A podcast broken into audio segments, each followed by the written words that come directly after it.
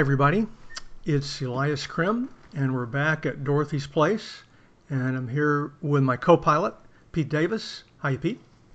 Doing great. How are y'all doing? Good, good. All right. Let's see. We're going to be talking about uh, some some high level stuff today with a policy guy, Matt Bruenig, uh, the new president of something called 3P. We're going to get to that in just a second. Um, I want to also mention, uh, in our accustomed way, we do an organization and a book. And last week, here in my little town of uh, Valparaiso, Indiana, just south of Chicago, I went to hear a guy named Robert Egger who had founded something. Pete, you may remember this. It was a thing called the DC Kitchen. Um, and he then, in later years, went out and did something called the LA Kitchen, which is a community kitchen. Uh, and they are all about food power. Basically, this guy, Robert Egger, a very interesting uh, activist, realized that one of the ways you can convene people and change things is through food. Uh, their mission statement, uh, the LA Kitchen, that is, lakitchen.org, is as follows LA Kitchen believes that neither food nor people should ever go to waste. By reclaiming healthy local food that would otherwise be discarded, training men and women who are unemployed for jobs, and providing healthy meals to fellow citizens, LA Kitchen empowers, nourishes, and engages the community. Um, they are using food for job training. So we got people doing reentry, men and women. Um, they are also very savvy. Robert Egger is very savvy, having been in the nonprofit world, uh, in that he wants to move beyond the usual metrics. They are trying to figure out how to do a deeper dialogue around food, hunger, and poverty, which is very interesting. They are also localists. So one of their values is that uh, wealth derived from the community should be reinvested locally. Um, they also, as they put it, don't apply shallow overhead practices. They challenge the status quo, providing all employees with a living wage and opportunities to invest in their own future uh, retirement. They do some advocacy uh, and they aim for being very transparent. Uh, not all pro- nonprofits do that. Uh, and they're also great about sharing their solutions. They take a very sort of open source approach. So this guy's done TED Talks, Robert Egger, um, and it's a very striking, uh, sizable organization with a big board and multiple programs that they've got running. But uh, they have figured out uh, a lot of things. So that's LA Kitchen. That's amazing. Um, so there's an LA Kitchen, and where's the other DC Kitchen? I think there was a DC Kitchen. I don't know if that's still up and running. If he handed it off to someone else, but that's where he sort of uh, first uh, invented some of these models, and then went out to LA and took it, I think, even wider. This is great. A lot of people come into the cause through food, and so I think that's an exciting. Yeah. Uh, yeah. To find any organization based around that, it's the oldest uh, I always believe that um, uh, Nicholas uh, Taleb has this line where he says hmm. uh, things that things that have last longer will last longer. Yes. Um, so uh, I think it's called the Lindy principle or something, and uh, eating together is the oldest possible thing. So it's always a good entryway into community. That's right. cool. great. Well, I have a book, um, and the book is heavy. You know, we talk about religion and politics here. Since Matt Bruenig is going to talk a lot about politics coming up, um, I decided to go heavy on religion um, on my book selection. And my book is okay. called Moral Wisdom by James F. Keenan, who is a Jesuit priest. Um, he happens to be uh, the Jesuit priest in Somerville, Massachusetts, where I go to church. Um, and he's he he gave the single greatest uh, homily I've ever heard hmm. uh, after the election when people really needed a good one, and he knocked it out of the park. Um, and I'll tell a bit about what he said in it, um, and then I'll tell about this book because I just bought all of his books after I went home from there. Um, I said, "Who is this priest?" And then I found out, oh, no wonder it was so good. He's like a professional writer on Catholic wisdom. Um, so his his homily was about how uh, the Beatitudes are not taken seriously enough and how they layer on top of each other and how they're a righteous call for what we should do. So he uh, talked about, you know, blessed are the poor in spirit, for theirs is the kingdom of heaven. That's really talking about that you should center your life on the people that are on the outside, that are marginalized. He says poor in spirit, based on the translation, were people who are not uh, kind of empowered, who are not in the core. And then the big thing that blew my mind is that second line, he says, layers onto the first. It's not a random hodgepodge. Blessed are those who mourn, for they shall be comforted. It wasn't about mourning. It wasn't about people who are sad or even people who are grieving. It's about people who are mourning for the poor in spirit. Huh. Hmm. Um, it's a challenge to everyone else who is not the poor in spirit to keep on the front of your mind the fact that there are people that are poor in spirit. Um, and it said, you will, if you enter discomfort, um, like you will be given comfort later, but you should ent- you should make yourself uncomfortable for the poor in spirit. It's not. Um, uh, it's he says, you know, the bad beatitudes are like, oh, you know, people who are down, people who are grieving, people who are feeling weak, like uh, everything's going to be okay. He goes, no, it's a righteous call for what we should pay attention to and what we should work on. Um, and then my favorite one, and this is what goes in, is talked about a lot in moral wisdom, is he goes, blessed are the merciful, for they shall obtain mercy.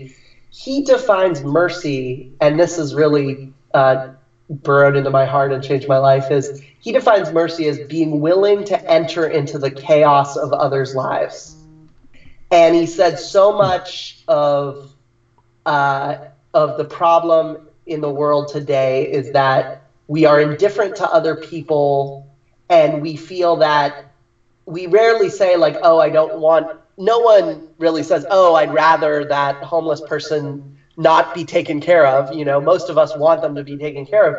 It's that we say, oh man, like that seems like a lot of chaos right now, and I'm having a day where I yep. can't handle it. And he says, the call of the merciful is the call to bring some of others' chaoses into your life. And he goes into this a lot in moral wisdom. He talks about um, he he just he makes you rethink all these old uh, platitudes that you might have uh, memorized and internalized, but not really unpacked yet. Um, my favorite being um, he has a whole chapter on the story of how what we learned from the Holocaust. And he says, We think too much about Hitler and we don't think enough about this man who was an, a Nazi architect and engineer. Albert Speer. Hated, yeah, Albert Speer, who hated the Nazis, thought they were disgusting, oh, but wow. for them, yeah, yeah. but worked for them anyway. He says yeah. we're much more likely to be Speer than we are to be Hitler. So let's stop telling kids don't be Hitler. They'll naturally not be Hitler. Tell them don't be Speer. Wow. You know, and that takes a little bit of bravery and nonconformity and mercy of uh, hmm. being willing to not do the comfortable thing. Um, hmm. So that's all in moral wisdom, chock full of great stuff. James F. Keenan, underappreciated uh, Jesuit priest that I think the whole country should know about. Fantastic. We'll definitely check that out. Very good. Very good. All right, we uh, we have talked to he might say the better half of uh, Matt and Liz Bruenig uh, a month or two ago, and that was great fun. Uh, I'm just thinking we're maybe one of the few podcasts that is interested in both sides of this couple, the dream the dream team, as Pete called them. Um, Matt is the president of something called 3P, the People's Policy Project. He had previously been uh, an attorney at the neighbor, uh, National Labor Relations Board, and he had also worked as a policy analyst at Demos, uh, the think tank. And Matt specializes in work on inequality, poverty, and welfare systems. So now we're going to have a chat with Matt Bruenig. Okay, so we're talking to Matt Bruenig. Matt Bruenig is the new head of a group called 3P, and a great way to begin, I think, would be to ask uh, Matt, what is 3P? Uh, 3P is a People's Policy Project. It is a new think tank that was launched, uh, I guess, formally in May, but but uh, practically in August of this year. And it is a think tank dedicated primarily to socialist and social democratic economic ideas. Uh, and it is a, the only crowd-funded think tank uh, right now. All of our uh, money comes from uh, monthly donors pledging five to fifteen dollars a month on the Patreon crowdfunding platform. Oh yeah, very good, very good. That's that's wonderful. I am a donor, um, and and I encourage any of our listeners to uh, donate. And and I think by the end of this conversation, all of our listeners will want to.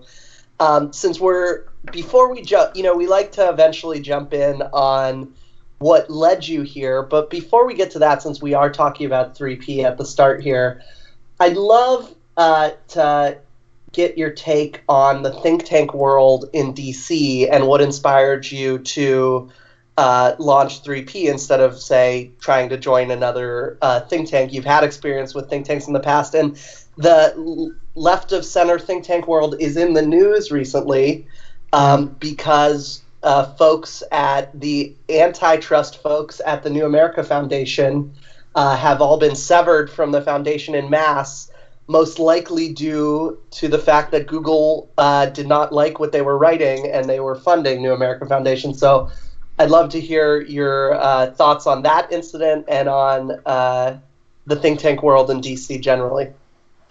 Right. So the New America incident, like you said, uh, there's a, a, man at New America, used to be named Barry Lynn, who had a small group called the Open Markets uh, Division. And Barry Lynn has been writing about antitrust for decades. He was kind of a, a voice yelling in the wilderness for many years. No one really seemed to pay attention to him. And uh, in the last few years, his ideas have really kind of caught fire and has started to gain support among academics who have uh, uh, been doing some studies that tend to confirm some of some of the claims he had been making previously without without as much empirical support. And the Democratic Party have has recently adopted uh, antitrust as a big part of their 2018 campaign strategy, hmm. and, and you know his influence was growing and growing and growing and and then he, he said something very uh, negative about Google. Uh, the European Union had uh, just uh, issued a ruling about uh, Google in, in the context of antitrust, and uh, I believe he praised that decision, and and that set off a chain of events that eventually led to his ousting. Um, and I guess it should be noted that Google is a is a major funder of New America. It's been described as the Google think tank at various times, hmm. uh, and Google CEO or maybe former CEO Eric Schmidt is on the New America board, and uh, I think is the biggest donor to New America, even individually. So a pretty suspicious uh, set of events, and and some actual emails where where people were not so careful about uh, hiding it were leaked uh, that tend to confirm that that's what happened. So you know that's a very troubling incident, but that is not. Uh, I would say I would say that event is kind of uncommon, but that that type of influence is not uncommon. Yeah. Uh, but it normally manifests itself in the form of self censorship, where people they understand you know where where the boundaries are. And, and most people they don't like to rock the boat. Uh, they want to get along. They're concerned about their own careers and is it really worth it and that sort of thing. Um, that that tends to be a, more of a, a soft coercion uh, that limits the range of discourse uh, in think tanks. Matt, um, I think I think you might be setting up a very interesting new model with a kind of I don't know if you'd be comfortable calling it a crowd-funded um, think tank, but tell us a little bit about your, your goal and the vision for, for this thing. If everything worked out, you know, where would you like to go with 3P?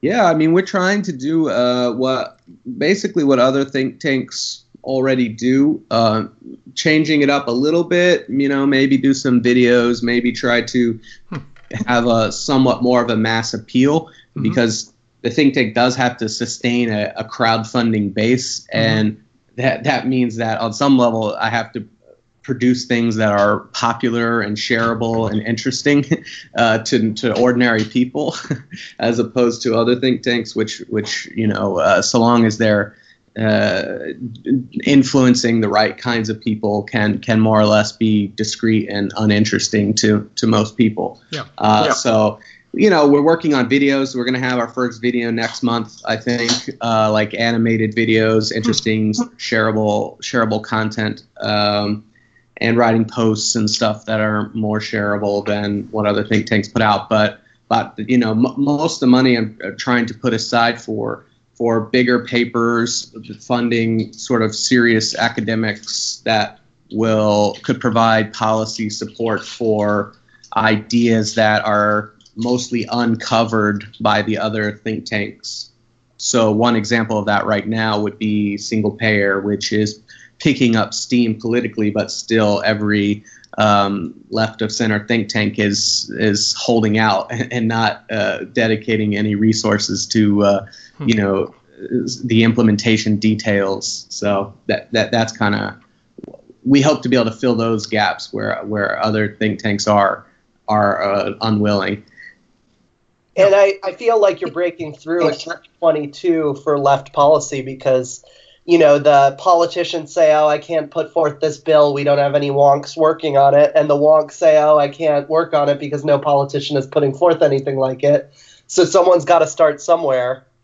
And um, I think folks like Bernie started saying, well, let's talk about the ideals even if we don't have the wonks yet. And folks like you have said, let's start working on it even if we don't have all the politicians yet. And that's how you make something new happen. So uh, that's wonderful. Uh, I'd love to um, ask you now our classic question, which we like to ask people, um, which is, you know, we're a, a lefty Christian uh, uh, group, Solidarity Hall, that runs this, and so we're very interested in people's. Uh, we think morals, politics, and religion and economy kind of all flow together. They're not as separate as people think they are and I'd love to hear the origins of your uh, of what led you to be the type of person that wants to work on something like this. Your moral, political, economic, and religious origin. Yeah, so that's a big question, and uh, yeah, it's, it's, funny because people ask. Uh, I don't know it, it, if you find yourself in certain political circles. There's there's always that that question of uh, you know, you know, when, when did you sort of get interested in this? When did you start becoming politically active, and and why? And and usually people tell stories, and they they seem a little bit. Uh, too neat. You know, I, I think people kind of they, they kind of backfill some of their uh, some of their or origin stories about you know oh I saw this this thing and it really spoke to me and, and that's how I became this way. Um, so I'll try to avoid that, but I think it's very it's very hard to uh, you know p- people try to make order out of out of disorder in their brain. Um, but you know, I grew up lower class in Texas. Um, I lived uh, with single mother for most of my life, um, and she was uh, worked at a retail store in the mall. Did not make very much money. Um, worked uh, cleaning houses on the side. Uh, my dad, who lived separately but was was present, uh, was a forklift driver for his whole life and, and still is. Um, and so, you know, a working class upbringing, uh, uh, poor on some some years, poor other years, you know, just just above the line. Um, and so, you know, that I guess maybe primed me to some degree to uh, being receptive to to these ideas. Uh, in high school, I joined the, the, the, debate team, and we had to learn a lot about you know political theory and political ideas uh, in order to really you know participate successfully in that uh, in that project. Uh, and so I kind of gravitated towards more uh, left wing ideas, more more provocative ideas. Uh, partially, I guess, because they were uh, you know, uh, it spoke to, to me, but also because they're just kind of interesting and fun to, to argue and, and debate. And so I, you know, I became pretty, pretty left wing in, in high school as a result of that. And I went into college and I uh, studied philosophy and went on that same track. And uh, in addition to studying in college, I worked for uh, Ralph Nader for, for a summer, and I worked for Dennis Kucinich, and I worked uh, with Jobs with Justice, a community labor organization. Huh.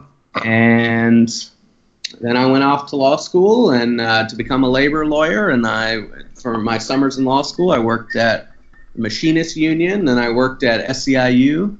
And I, I came out of law school and I got in on at the NLRB for a two years honor honors program, and I was still pushing that labor law track. And you know, the whole time still kind of interested in that labor left politics. Um, and then now I'm, you know, have my think tank. So cool, cool.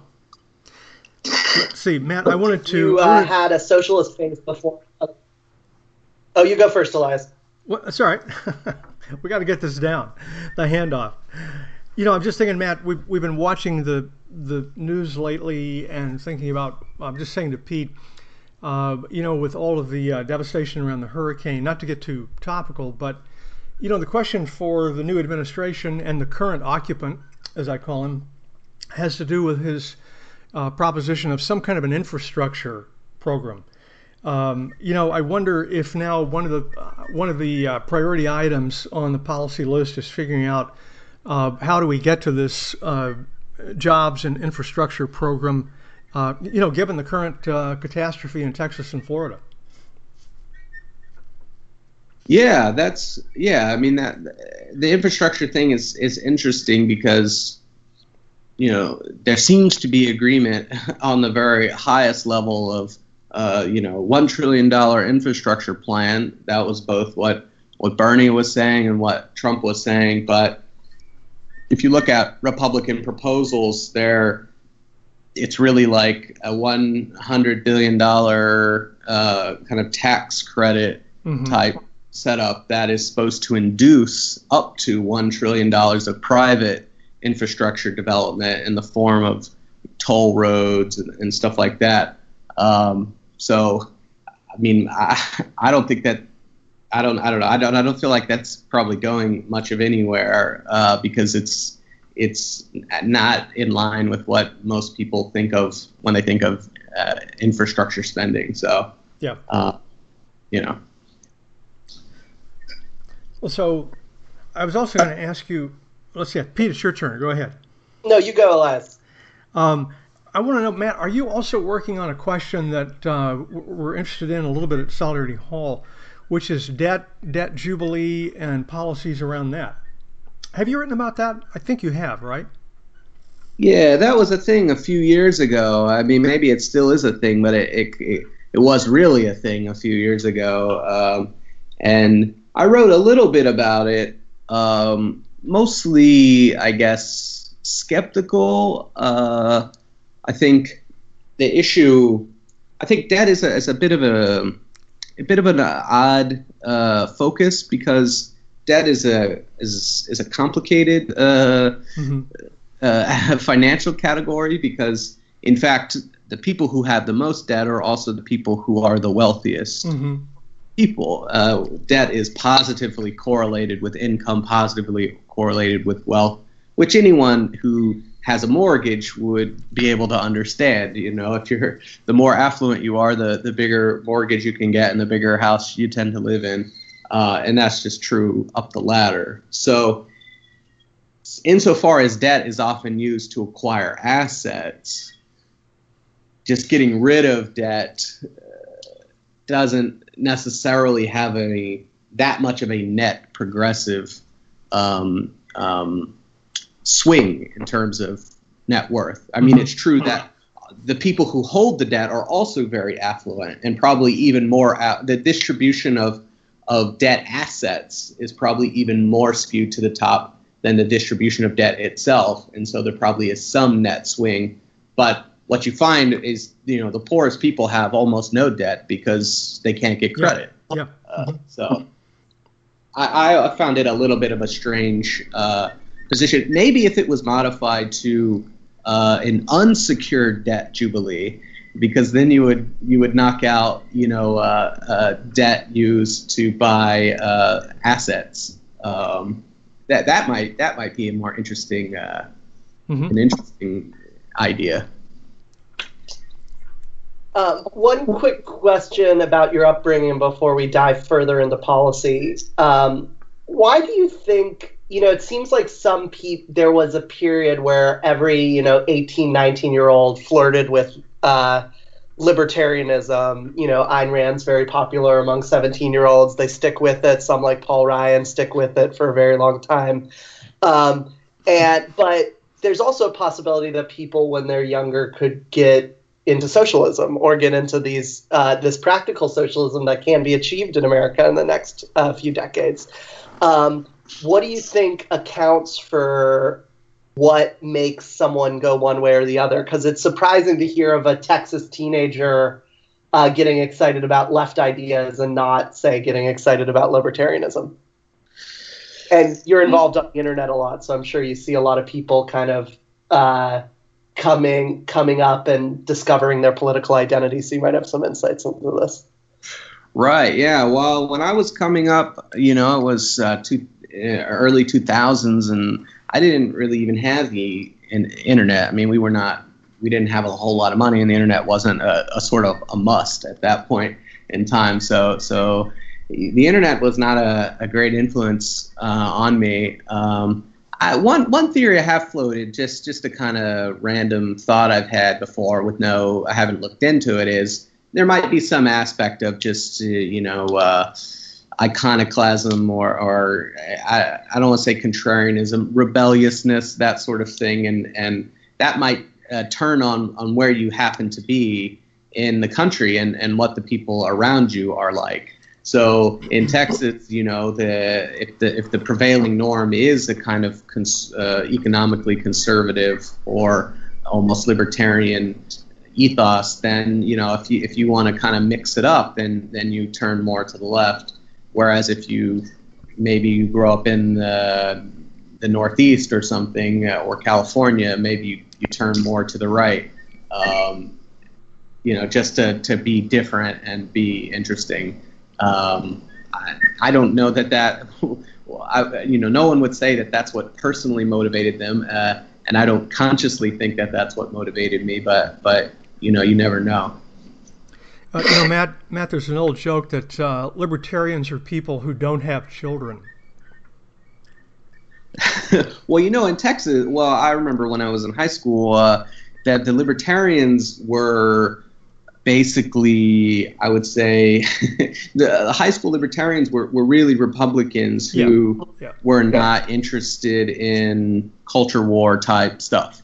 That, that was really the whole thing, and, and especially, you know, uh, with, with gay marriage and that sort of thing becoming a very, uh, you know, popular popular movement. Uh, a lot of distancing among teenagers from Republicans who were seen as you know very anti-gay. So libertarianism was a way to, to, to be a Republican without that kind of baggage, uh, social mm-hmm. baggage in high school. Mm-hmm. To um, to jump add some, uh, Elias, you go. Sorry about that. Oh, no problem. You know, um, another interesting thing about um, the work you're doing, Matt, and the way it ties into uh, a book I was looking at that I know you're probably aware of, The Color of Law.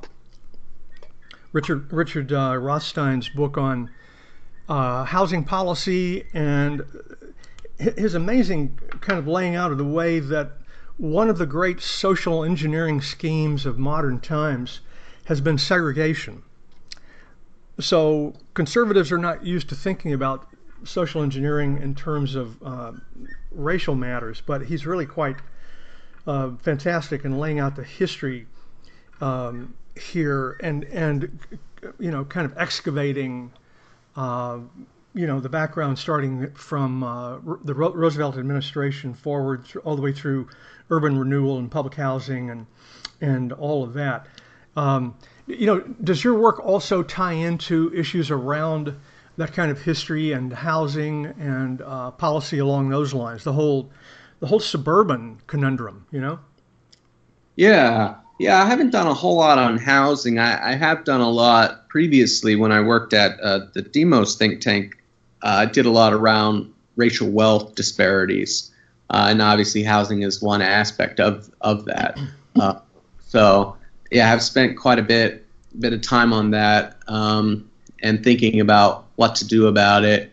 And you know, I have some ideas. Uh, I don't know if you want me to go go into them in, in too much depth, but uh, you know, I think housing the the the the mainstream strategy on how to deal with some of those wealth differences is to say that you know we should try to encourage more home ownership among uh, non-white people because that's a big aspect of middle class white wealth and also a big aspect of the wealth that does exist in communities of color. But I tend to find that that's a little bit uh, poorly reasoned because the, the problem with with housing assets, which uh, is detailed in, in that book and elsewhere, is that housing assets owned by people of color do not appreciate at nearly the rate yeah. of housing assets owned by white people. So if, if, if you focus on that asset class, you're kind of uh, you're, you're getting on a treadmill that you're never you're never going to get to the other side of, of that problem. Uh, so it, it might make sense to in fact focus on other asset classes that do not have that same racial disparity. You know, uh, uh, a, a, stock of, of, of Walmart is, is going to pay the same dividend no matter who owns it, uh, which is not true for, uh, for a house. Yeah. Mm-hmm. Mm-hmm. Uh, to ask another macro policy question, when I look at uh, left wing Twitter today, uh, especially after the election, it sometimes feels like it's 1912 again because we have, you know, the 1912 election had three progressives all running on different forms of progressivism. And it was clearly at a time of great economic change. And, you know, Teddy Roosevelt was proposing we need large nationalism to fight the large trusts. Others were saying break up the trusts. Others were proposing different things. Um, and so I'd like to give you four uh, clusters I've seen. And I'd love to hear if you think we should just push on all of them or if you think some are better than others. So um, there are the universal basic income people um, that just say, you know, we need to just redistribute uh, like uh, capital. There's the Matt Stoller antitrust folks who say it's all about corporate power and we need to uh, break up uh, the large monopolies. There's the labor power folks who say all we need we just need to like strengthen unions again and unionize the service and healthcare economy. Um, and then there's the like modern monetary theory folks that say, oh, you can't do UBI, but you can do a jobs program, um, and we can have much more, we can uh, spend a lot more on a jobs program than we could on a UBI. Um, so I'd love to hear jobs program versus UBI versus unionization versus antitrust, or why not all? Um, I'd love to hear your thoughts on that as one of the uh, kind of uh, big thinkers in that on in one of those. Yeah, so I think that's uh, a good taxonomy of, of where people are. Um, and they, they do join to some degree. I would say that the antitrusters are, are often interested in job guarantee to some degree. Um, and yeah, I, suppose you could do them all. I mean, I think you have to, it, it's useful to think about it in terms of what problems you hope to solve. So the antitrust people, there are all sorts of problems. I mean, every one of these uh, areas will say that basically every social problem could be solved by their particular uh, hmm. issue. You know, so like a jobs guarantee will be like, well, we can fix poverty, we can fix uh, you know community decay, we can fix uh, we can get around uh, anti-welfare tendencies and and uh, we can you know fight inequality and so on and and then the antitrust people will say, well, we can we can fight inequality this way by breaking up the power of uh, corporations and and so on down the line. But um, I think it is useful somewhat to, to to divide out different problems, right? So the first problem I would say is wealth inequality, which is you know the distribution of assets, whether they're stocks, bonds, real estate, whatever else. And that problem is only, I think, solvable through some kind of concerted effort to, if not socialize wealth, at least spread it out to, in some way. Uh, and I've I've written some stuff at um, People's Policy Project about how to do that um, through creating social wealth funds, which are just like pension funds, but instead the state owns, you know, the wealth not for pension purposes, but for purposes of paying out a dividend or something like that um, to everyone. And this exists in Alaska already. They own mm-hmm. uh, a, a pretty large wealth fund, and every year, you know, they figure out what the return on the wealth fund is. It's usually, you know, in the few thousands of dollars per person. They pay it out as a dividend. So that that I think is the only of the four that really deals with wealth ownership directly. The second issue then is sort of income inequality. And obviously the the wealth fund solves that to some degree because it spreads out the dividends. Um, but that that's where you really get into some of the antitrust and basic income type uh, proposals. The antitrust people will say corporate corporations have concentrated power so much that they're able to extract a lot more of the national income than they used to be able to. So previously, maybe they could extract uh, 30% of the income each year, and that would go out to pay dividends and profits and that sort of thing. Now it's more like 40%. And if you really want to fight, uh, if you really want to, you know, fix income inequality, that that's really a good place to start. Is to get that that 60% that goes to labor and bring it back up to 70% where it used to be. Um, and so antitrust will will fix that will fix that issue. And they seem to have, you know, there are some studies that definitely show that concentration has contributed to that problem. Um, but then likewise, empowering labor to just directly demand that it's going to get it 70% at the bargaining table would also solve that problem. Um, in other countries, like the Nordic countries, you tend to have fairly large companies relative to you know the size of the economy, and the way that they make sure that labor gets what it's due is through union organization, not through antitrust necessarily. Um, so yeah, I mean, I don't know. It's it's a long and winding uh, path to say that uh, to say that these are all different approaches to this to, to fighting these these bigger problems and they're not mutually incompatible with one another. Personally i would say um, empowering labor and reducing wealth inequality directly are the most important of the two. Um, but not to say the others aren't aren't useful as well. Um, Matt, you know, I was thinking, I wonder if part of our struggle uh, is the um, old dilemma in this country of really not having any kind of industrial policy. And we notice this mostly, uh, I guess, reading books like Viking Economics, uh, which I'm, I'm, sure you're familiar with. Um, I haven't actually read this yet, but I've read around in it. I, I wonder, you know, can how far can we get without an industrial policy, and what else can um, can we get uh, in terms of lessons from the Scandinavians on these issues? Well, I mean, so industrial policy is usually used to maintain a certain sectoral composition of the uh, economy. So you know, I want the manufacturing sector to be fairly big. So I put a lot of, you know, governmental energy into maintaining that sector mm-hmm. and not letting it wither away. Like that's one uh, one approach. But the, the net reason why industrial policy is supposed to be helpful um, ultimately is that it maintains high value industries um, in in your country.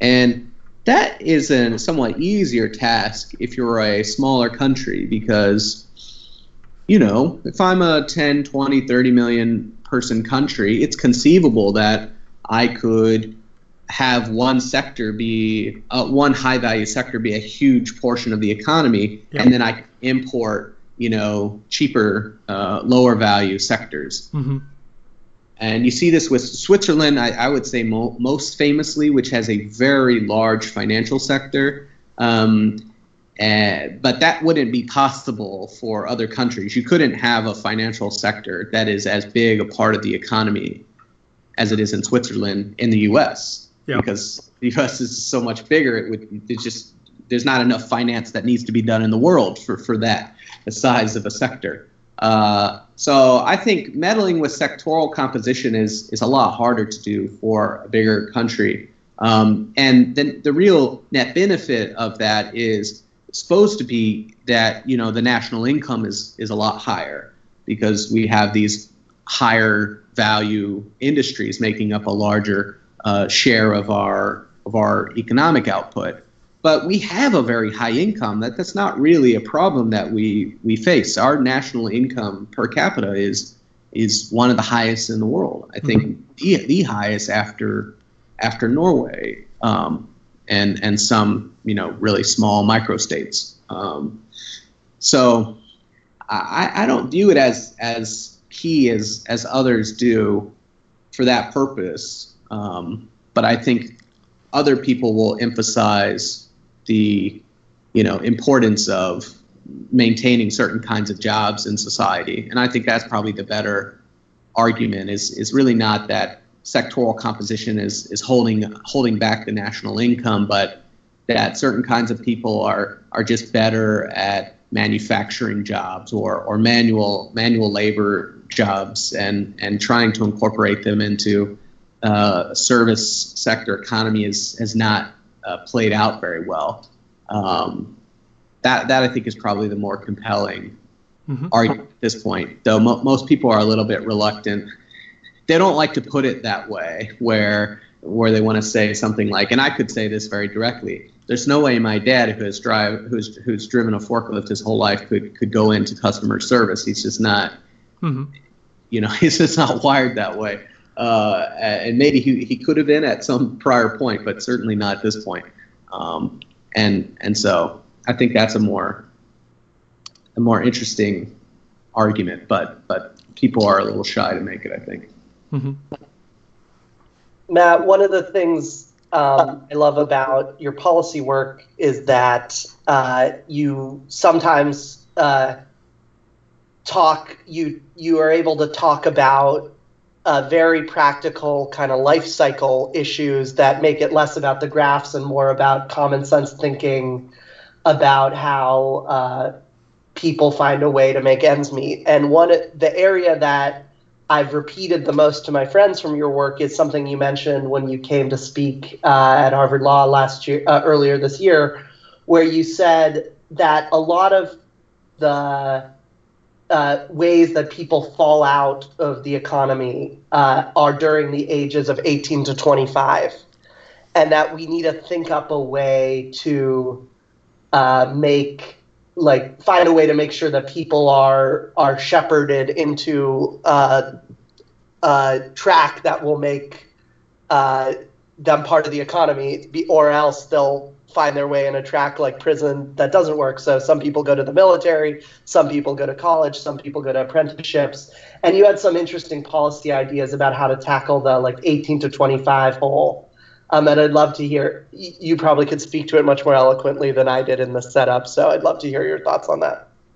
Yeah, so I have a kind of holistic uh, uh, view that is in many ways borrowed from the Nordic welfare states uh, of you know hu- human development from from age zero to to age 25 uh, or from age zero to labor force entry. Uh, and you know one, one big aspect of the welfare state and, and maybe the biggest aspect after old age retirement benefits should be, you know, enabling a very smooth transition. Uh, no, I wouldn't say transition, enabling a smooth childhood from start to finish, right? So when you're born, your parents have a few months off, or in some cases, more than a year off to, to take care of you directly, and they don't have to worry about income because that's provided. uh, by the state through paid leave. Uh, then after the paid leave period is up, you have child care from you know age one to age three. That's going to be guaranteed, affordable, maybe even free, you know, if possible. Then once you hit age three, you have free pre pre-K through uh, through college if you make it that far. Uh, and then during that whole period, you also will get free health care. You're going to get a, a, check in the mail each month called a child allowance. And off you go. And then you hit age 18, and the goal at that point is really labor force attachment. And we have different paths for you, and all those paths need to be socially supported. So one path is we're going to go through college, and then uh, at the end of college, you have these career offices, and they really help allocate you into companies. And then uh, if you're not through college, you need to have something very similar to that, but you know through non-college mechanisms.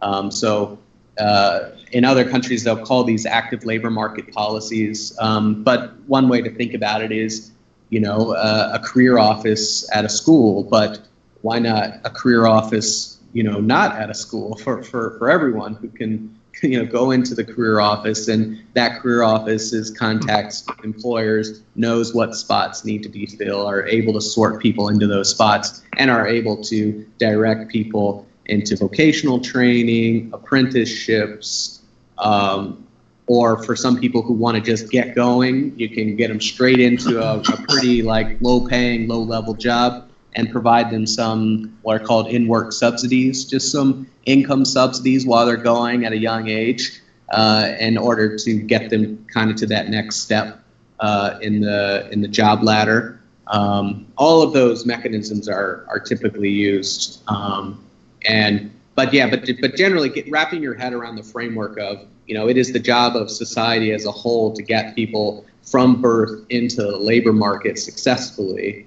Um, that I think is a key is a key uh, you know thing that we have to get people to, to believe in uh, in order to avoid a lot of negative uh, social outcomes. Yeah, I love that. One of my hobby horses is that we we misunderstand college as being mostly about education when it's mostly about institutionalization onto a path. Mm-hmm. You know, people say, oh, people in college are doing good because of what they learn in college, but you hardly learn anything in college.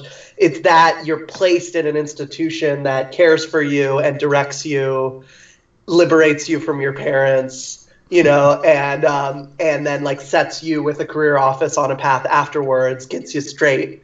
The military also does this. You know, we think the military is mostly about you know what you're doing there, but it's it's to many people it's about I, I don't know what to do right now. I'm 18 you know let me go join. I get to have new experiences diverse people and i get set into that labor like what you're calling i guess labor force attachment. And um, just finding ways that people that don't fall into those things finding other alternatives is, is so so brilliant. So thank you for for working on that Matt, uh, final uh, question. I'll make it a big, a big uh, softball kind of thing. As the older guy on the call by quite a bit, I, I am just struck every day by the way uh, a certain word is being redefined, and that word is socialism. Um, it, it, seems to me that the, the, the, good thing that's going on here is that maybe uh, since you know the the younger generation, as you're called, don't have the same kinds of historical associations probably misassociations often with this term, it, it's now turned into something very vague. It's turned into something about social ownership that actually I think is yet to be defined. Um, and I wonder if you're finding this to be helpful, an obstacle, or maybe you can't tell at this point. I think it's mostly helpful. Um, I think softening up the that edge uh, yeah. is is useful. And I actually don't know why it's happened. In part, I wonder if the um, Republican abuse of the term has yeah. Yeah. people, you know, if it's like, well, Obama is socialist, and it's like, well, you know, most young people liked Obama, so right. I, I guess we like socialism, but. Uh, so I, I don't, I, yeah, I don't know why it's happened, but I think opening uh, people up a little bit more to to the to the certain ideas that are, you know, w- would conventionally be on on the socialist edge, but are are fairly practical and and exist in one form or another in in other countries or even in our own uh, on some on some levels. Um, is useful. I think, yeah. I mean, mm-hmm. the, the, not being able to shut down some idea like like a social wealth fund or um, you know uh, worker co-determination where workers have representation on on corporate boards and other stuff like that. Not being able to just shut that down directly as well, that's a socialist uh, idea, and so is is on its face absurd and, and should be rejected. Uh, I think that that's useful, and and to the extent that the word is I don't know watered down, I, I, I just don't see what the negative implication of that of that is. Uh, you know, uh, it, you, will need to convince people who are open to the word that your particular ideas are good, regardless of whether or not they uh, now use the word more expansively. Yeah. Mm-hmm. Matt, that's great. Thank you very much for sitting in with us this morning. Um, great to have you here. Pete, thanks for joining us too. Thanks and, for having me. We'll look forward to reconnecting. And everybody, let's give the URL for uh, People's Public Policy Project. Uh, Matt, let me make sure we get it right. Would you give that, please? Yes, it's peoplespolicyproject.org.